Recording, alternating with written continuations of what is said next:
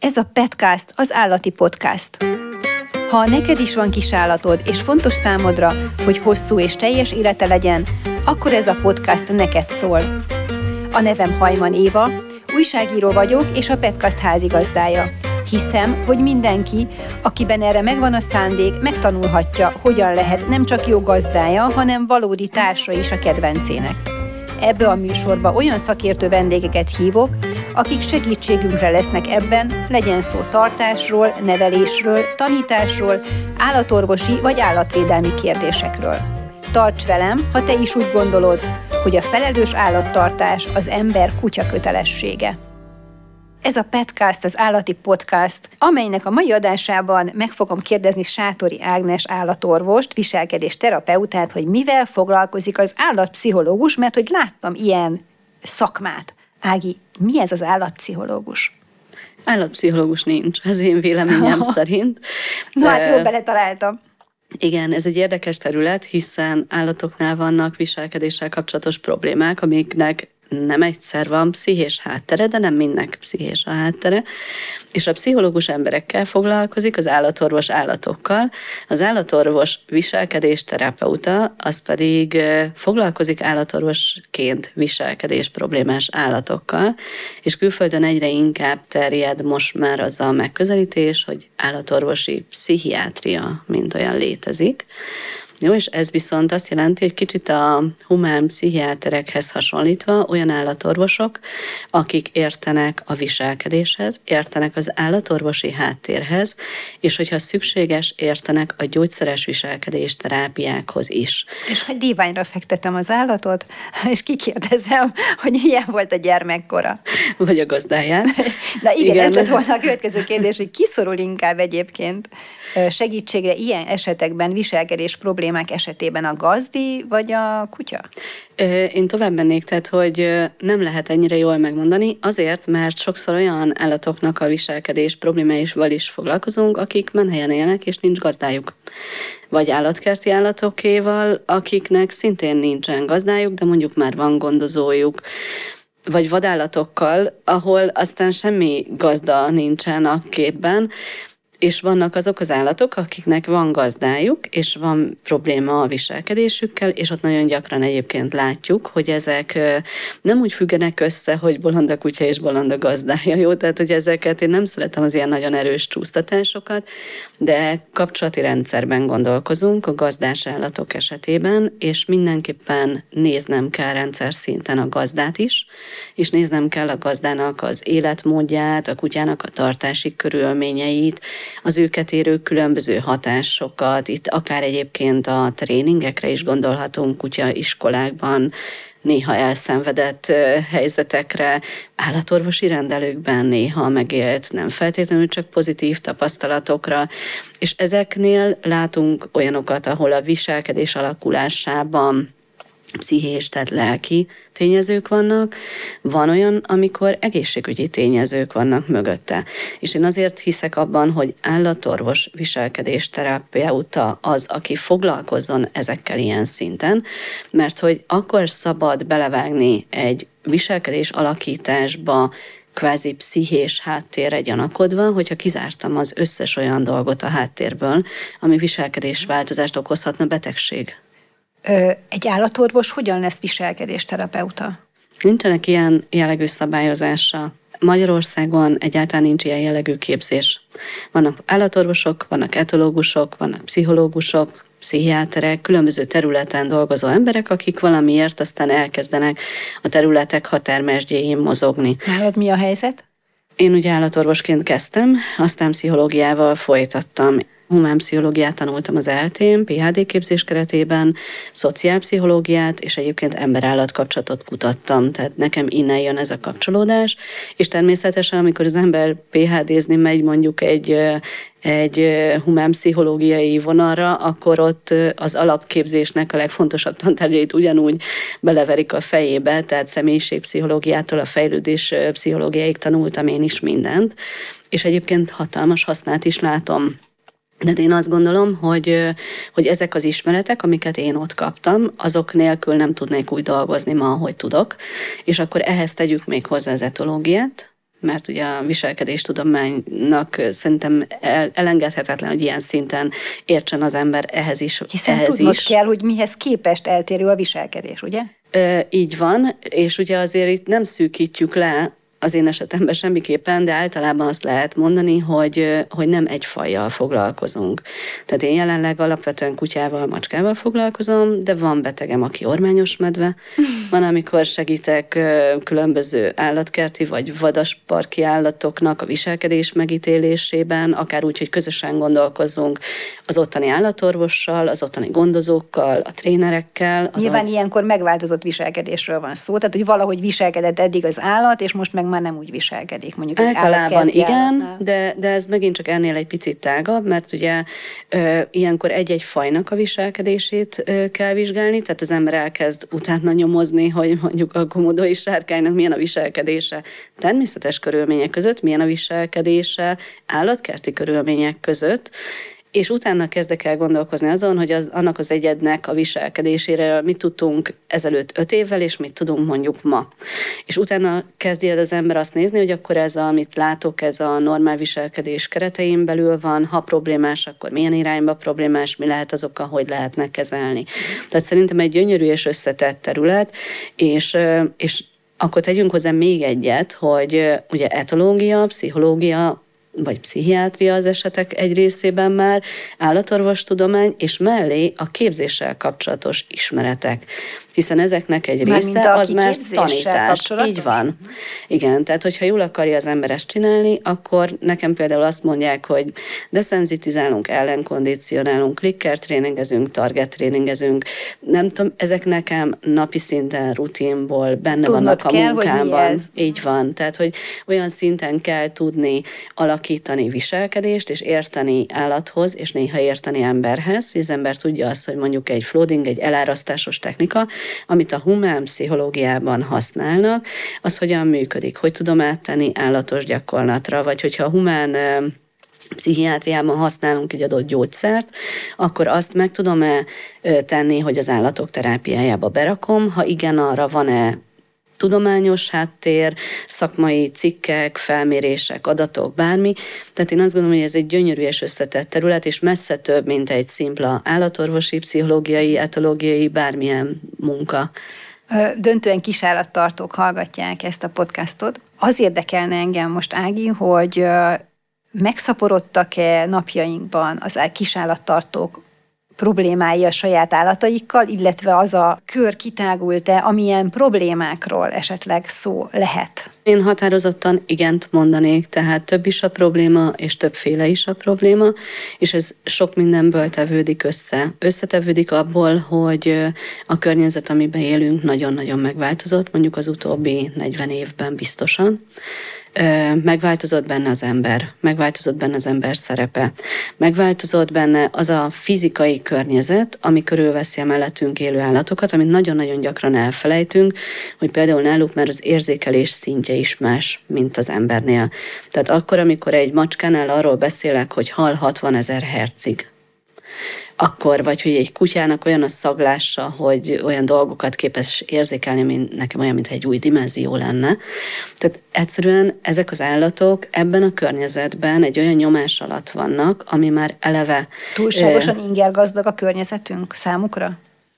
Mm, hát én nem inger gazdagságnak mondanám, de bizonyos értelemben igen, inger gazdagabb, de bizonyos értelemben terhelő. Igen, az a jó szó, és egy picit úgy lehet talán elképzelni az esetek egy részében, mint egy túlterhelést a rendszerben, amit szoktunk látni például bizonyos sérültséggel, vagy, vagy olyan problémákkal élő embereknél viselkedés tekintetében, amikor egyszerre kap minden ingert az agy, és képtelen mondjuk leszűrni, hogy mi az, amivel foglalkozzon, és mi az, amit tegyen félre, akkor ezek a bizonyos ilyen overloadok, ezek egyszerűen a viselkedésben, mondjuk egy embernél látjuk azt, vagy egy autisztikus gyereknél, hogy dürohamot kap, de egy állatnál nem tudjuk jól értelmezni azt, hogy amikor a környezetében például olyan zavaró hangok vannak, én szoktam mérni ezeket a hangokat, hogy mondjuk az ülői úton egy házban második emeleten mérek 70 decibelt.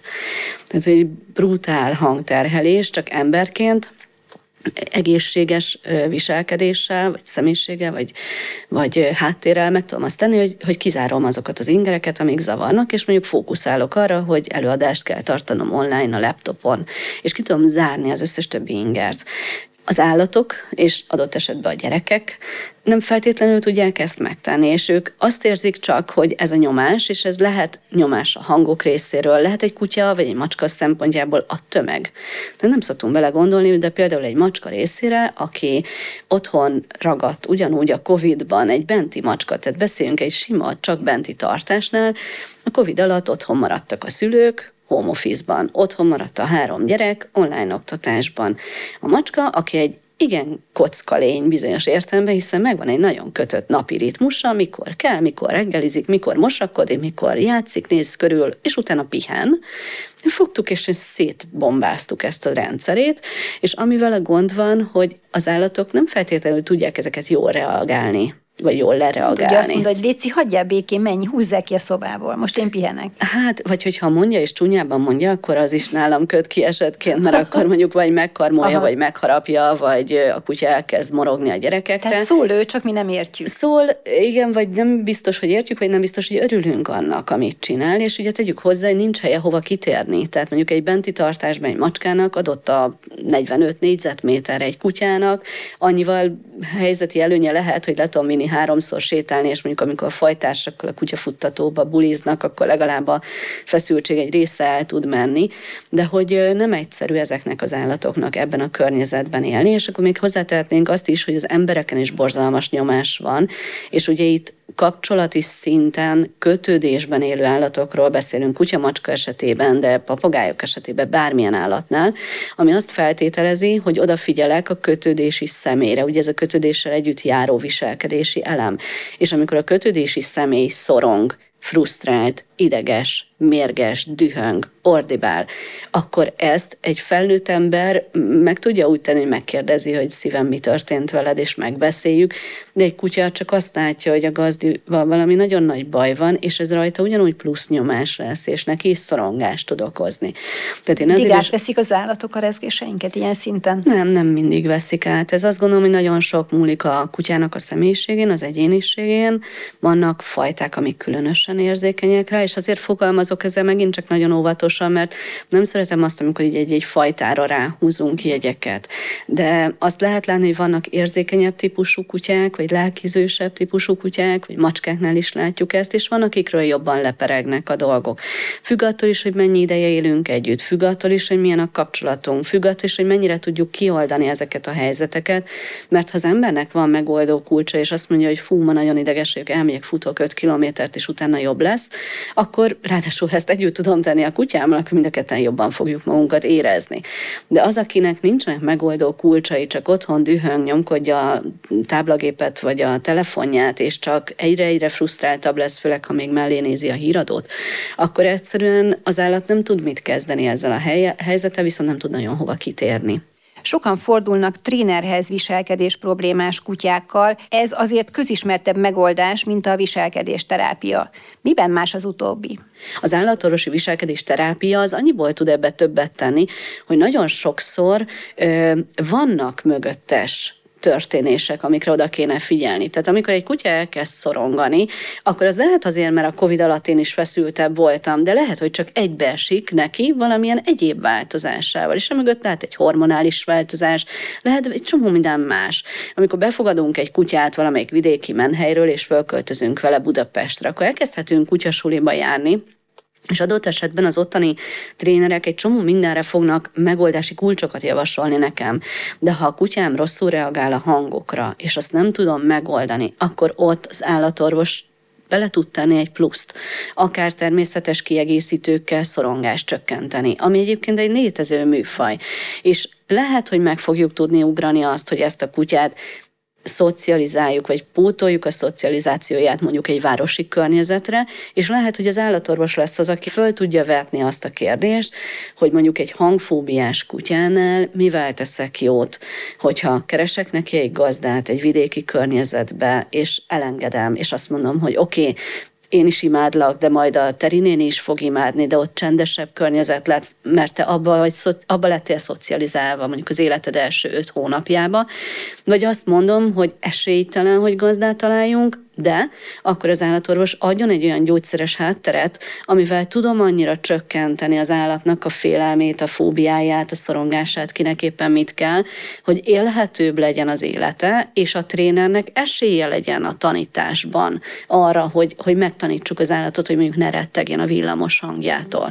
Mert néha ezt meg lehet ugrani, csak van olyan, amikor, amikor nagyon erősek a félelmek, akkor ott a tanulás az gátlódik, tehát ott a szervezet túlélésre hajt, túlélni minden egyes sétát, ott nem tudok tanítani neki.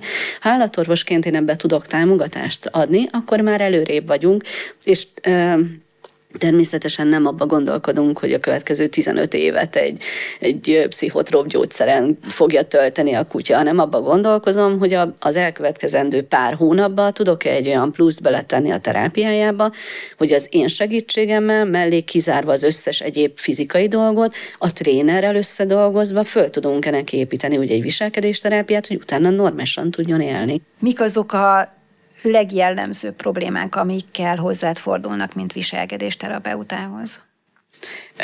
Két fele lehetne bontani. Amikor viselkedés problémákról beszélünk, sőt, akkor még több fele. Tehát van egy, van egy olyan megközelítés, hogy egy adott állatra, fajra, kutyáknál, macskáknál, akár fajtára is le lehet írni tipikus normális viselkedést. Ez a, a kutyánál mondjuk, hogy ha fajról beszélünk, akkor meg vagy az emberrel, hogy viselkedik, fajtársakkal Ebben viselkedik, és így ugye? tovább, így van. Hogyha egy-egy fajtába gondolkodunk, és azt mondom, hogy a gazda azzal jön hozzám, hogy, hogy a border collie néha olyan furán viselkedik, mert olyan mereven kezd nézni, meg ilyen lassan mozog, és hogy olyan mintha agresszív lenne, akkor nekem abból ez egyből bekapcsolja, hogy csak terel szegény kutya, de a gazdi ezt feltétlenül nem ismeri föl. Tehát ott már fontos az, hogy egy-egy fajtára jellemző ugye? dolgokat is tudjak azonosítani. És utána jön egy következő csoport, hogy vannak olyan problémák, amikkel hozzánk fordulnak a gazdák, viszont ez normál viselkedés, csak minket zavar. Tehát ilyen például a teritoriális viselkedés, amikor benn mondjuk egy panelnek a hatodik emeletén, a lift ahányszor megáll az ötödiken, a hatodikon, a hetediken, akkor a kutyám azonnal rohan az ajtóhoz, neki ugrik és ugat és csahol, és nem tudom mi. Ez egy fajra jellemző teritoriális, normális viselkedés, viszont föl fognak jelenteni ezt a szomszédok. Hát megőrülünk. Körülbelül megőrülünk tőle. Tehát, hogy ilyenkor valamit csinálnom kell, de a gazdának muszáj a fejében azt tisztába tenni, hogy ez ettől még egy normál viselkedési készlet része, csak legfeljebb egy kicsit tolt az arányának, ugye, mert sűrűbben csinálja, vagy erősebben, és akkor azon már tudok valamennyit változtatni. Aztán vannak azok a viselkedési problémák, amelyek már tényleges problémás viselkedést jeleznek. Ezek lehetnek elsődlegesek és másodlagosak. Kezdjük a másodlagostól, mert az az egyszerűbb talán megfogalmazni. Másodlagos problémának nevezünk minden olyan viselkedészavart, amikor valami egyéb okot találok a háttérben, például orvosi okot. Mondok ilyet, mondjuk légykapkodási szindróma, ez egy elvileg egy OCD, egy kényszeres viselkedés zavar, mániás kényszeres viselkedési zavar, amikor a kutya alapvetően nem létező legyekre vadászik, ezt egy halucinációs típusú OCD-nek nevezzük, és gyakorlatilag itt lehet mögötte epilepsia, fokális rohammal, lehet mögötte neurológiai probléma, fejlődési rendellenességgel az agynál, lehet mögötte emésztési zavar, lehet mögötte egy csomó minden más. Tehát, hogy itt ugyan látok egy viselkedési zavart, meg is tudom azt definitíven határozni, hogy micsoda, de az oka az egy másik ok, amit kezelnem kell, és annak a kezelése adja meg. Például mondjuk, hogyha a kutyának anatómiai fejlődési rendellenessége van, akkor ez nagyon gyakran egy fejfájás szokta előhozni ezt a viselkedést. Például Cavalier kincsás spanieleknél ez egy viszonylag gyakori viselkedés zavar, de ugye itt az alap okot szüntetem meg, ha fájdalomcsillapítót adok neki, javulni fog a viselkedése. És emellé egyébként szoktunk viselkedésterápiát berakni, azért, mert maga ezzel a problémával együtt élni, az nagyon sokszor szorongáshoz fog vezetni. De frusztráció is okozhat olyan problémát, amivel foglalkoznom kell, akkor is, hogyha másodlagos ez a dolog. Az elsődleges viselkedészavaroknál ott a viselkedés valami miatt hibássá alakul, például tipikusan ilyen lehet egy szeparációs szorongás, amikor nagyon erősen kötődik hozzám a kutyám, mert mondjuk úgy neveltem föl, hogy, hogy az élete első időszakában Covid-nál nagyon sok ilyen alakult sajnos most ki, hogy a Covid alatt fogadták be a kölyök kutyát, a gazda folyamatosan otthon volt, a gyerekek folyamatosan otthon voltak, és amikor feloldották a korlátozásokat, lényegében a kutyák nem tudtak egyedül maradni, szorongtak, és ez egy szeparációs szorongás, ami ebben az esetben egy elsődleges viselkedészavar. Tehát ezeket szoktuk kezelni, és azért fontos megint csak azt gondolom állatorvosként rálátni ezekre az esetekre, mert hogy akármilyen viselkedési problémával érkezik hozzánk a gazda, és bármilyen állatról legyen szó, az első lépés az, hogy fizikailag kizárjam, hogy nincs semmi olyan a háttérben, ami okozhatna ezt a viselkedésváltozást. Egyébként nagyon meglepő, hogy nagyon sok esetben a fájdalmat nem ismerjük föl a háttérben, és nem egy esetben, amikor látjuk azt, hogy például idős kutya, demenciás tünet, tünetekkel, és olyan könnyű ráhúzni, hogy demencia. Kutyáknál ezt kognitív diszfunkció szindromának nevezzük, CDS-nek, és, és ez egyébként egy gyakori viselkedési probléma. Viszont el szokták felejteni a háttérben a fájdalmat nézni, mert hogy valahogy a gazdákban is benne van, hogy hát 12 éves, persze, hogy fáj neki valami. Nem, tehát én nagyon szeretnék élni 90 éves koromig fájdalommentesen, és vagy hogyha fájni fog, akkor olyan fájdalomcsillapító valamivel még futni lehet járni, tehát hogy ezekre oda lehetne így figyelni, de nem nagyon szoktuk felismerni. A, mi a gond ezzel? Ugye a gazdák, amikor állatot tartanak, a kutyáknál még úgy, ahogy ismerjük a jelzéseket, a macskáknál még kevésbé szokták észrevenni például a fájdalomra utaló jelzéseket, és amikor elmegy az állatorvoshoz, a rendelőben az állatorvos meg nem nagyon látja ezeket a jelzéseket, hiszen az állatok, főleg, hogyha tartanak is az állatorvostól vagy a rendelőtől, akkor még annyira se fogják a fájdalom jelzéseit mutatni. Tehát ezekre oda kell figyelni, és hogyha ezeket látjuk állatorvosként, akkor úgy tudok viselkedésterápiát építeni, hogy kifejezetten figyelni az összes olyan dolognak a megváltoztatására, ami beleszól a viselkedésbe. Mond, minden viselkedés problémát lehet kezelni? Van olyan viselkedészavar, szerencsére kevés, amit ténylegesen nem lehet kezelni. Nagyon sokszor ezeknek idegrendszeri háttere van, tehát nagyon sokszor ezek másodlagos problémák, és progresszívek. És a... inkább pszichiátriai betegségről beszélünk, mint pszichés problémáról. Igen, igen, nagyon sokszor ez, ami, ne, ami nem szokott jól végződő történet lenni, de sajnos abba is bele lehet futni, hogy egy viselkedészavart tudnék kezelni, de nem abban a szituációban, amiben a gazda van. Főleg az agresszióval szokott itt gondani, amikor, amikor mondjuk egy családnál látok egy olyan agressziótípust, amit mondjuk, ha felnőtt emberek élnek együtt, és szabályokat tudok állítani, a kutyát adott módon szeparálni, akkor neki lehetne futni mondjuk a kezelésének. De amikor él mellette egy két éves kisgyerek, akkor, vagy egy 90 éves idős nagyszülő, akkor néha a körülmények nem teszik lehetővé azt, hogy neki fussak ennek a kezelésének, mert egyszerűen egy olyan biztonsági kockázat van benne, amit épésszel és felelősen nem lehet felvállalni. Ki kell emelni a családból az állatot? Ilyenkor ki? Tehát ilyenkor nagyon nincsen B-terv, mert nem kockáztathatom meg egy két éves gyereknek az életét azért, mert én terápiázni akarok, vagy malamuttal mondjuk, aminek agresszió problémája van, vagy egy nagy testű keverékkel, ami mondjuk egy ismeretlen előélettel jön egy menhelyi befogadásból. A problémáknak mekkora hányada az, amit én okozok, vagy mi okozunk, emberek, kutyatartók, állattartók, macskatartók, és mi az, amit egyébként a kutya, amit mondtál, hogy a körülményekből adódik, például abból, hogy túl sok az inger, vagy túl erős az inger. Nézd, ha nagyon sarkítom, akkor mondhatom neked, hogy mindenért az ember felel, hiszen ő hozza maga mellé ezeket az állatokat, de ez butaság lenne szerintem ilyen szinten sarkítani. Azért nincs rá megint csak sajnos jó válasz, mert nagyon-nagyon sokféle viselkedészavar van. Azt lehet azért mondani, hogy amikor belenyúlunk egy viselkedés alakításban, akkor rendszer szinten változtatok, tehát mindenkit változtatunk valamennyire. Ha más nem a gazdának a gondolkodását, néha ez, ez azt jelenti, hogy mondjuk elmerje engedni a saját bűntudatát, hogy nem ő szúrta el. Egyébként ez is borzasztó fontos tud lenni, mert addig, amíg egy gazda bűntudattal próbál megoldani egy viselkedésdavart, mert magát hibáztatja a kialakult helyzetért, addig nem fogunk tudni jól működni. És itt nem azt mondom, hogy mondjuk azt, hogy nem ő hibázott, hiszen ha ő hibázott, ő hibázott, csak tovább lépni nem lehet akkor, hogyha az ember folyamatosan ezen pörög.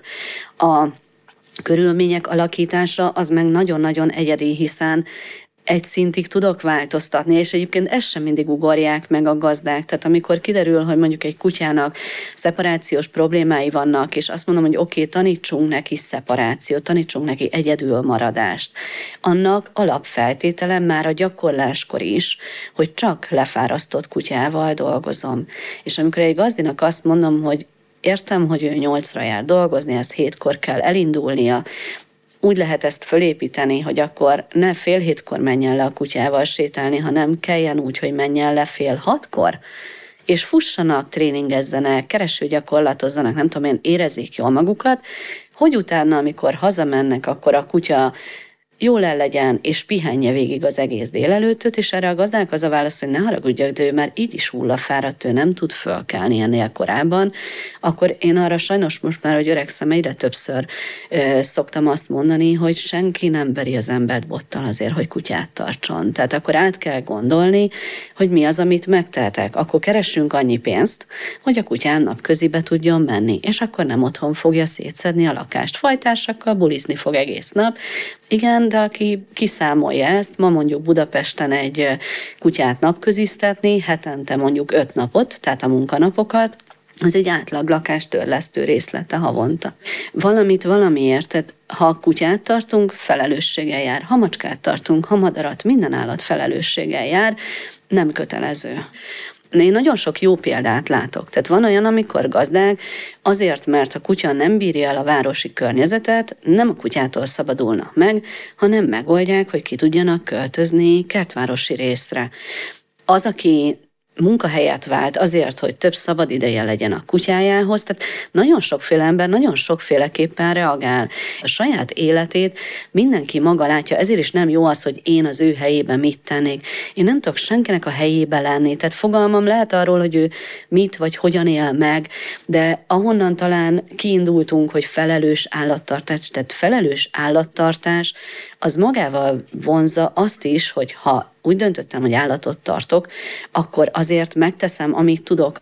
Mi a tapasztalat, mennyi idő alatt lehet eredményt elérni például egy szeparációs szorongásban szenvedő kutyánál, ha a gazda is abszolút együttműködő, és a kutyával sincs más probléma? Nagyon sokszor lehet azt látni, hogy akár egyetlen beszélgetés elég ahhoz, hogy a gazda más nézőpontból lásson dolgokat. És nagyon sok olyan gazdi van, akivel egyszer beszélünk, ő elindul azon az úton, és utána majd csak három év múlva hallok róla legközebb, amikor a következő kutyáját befogadja, és valami más probléma miatt újra fölhív. Tehát nagyon sok ilyen eset van.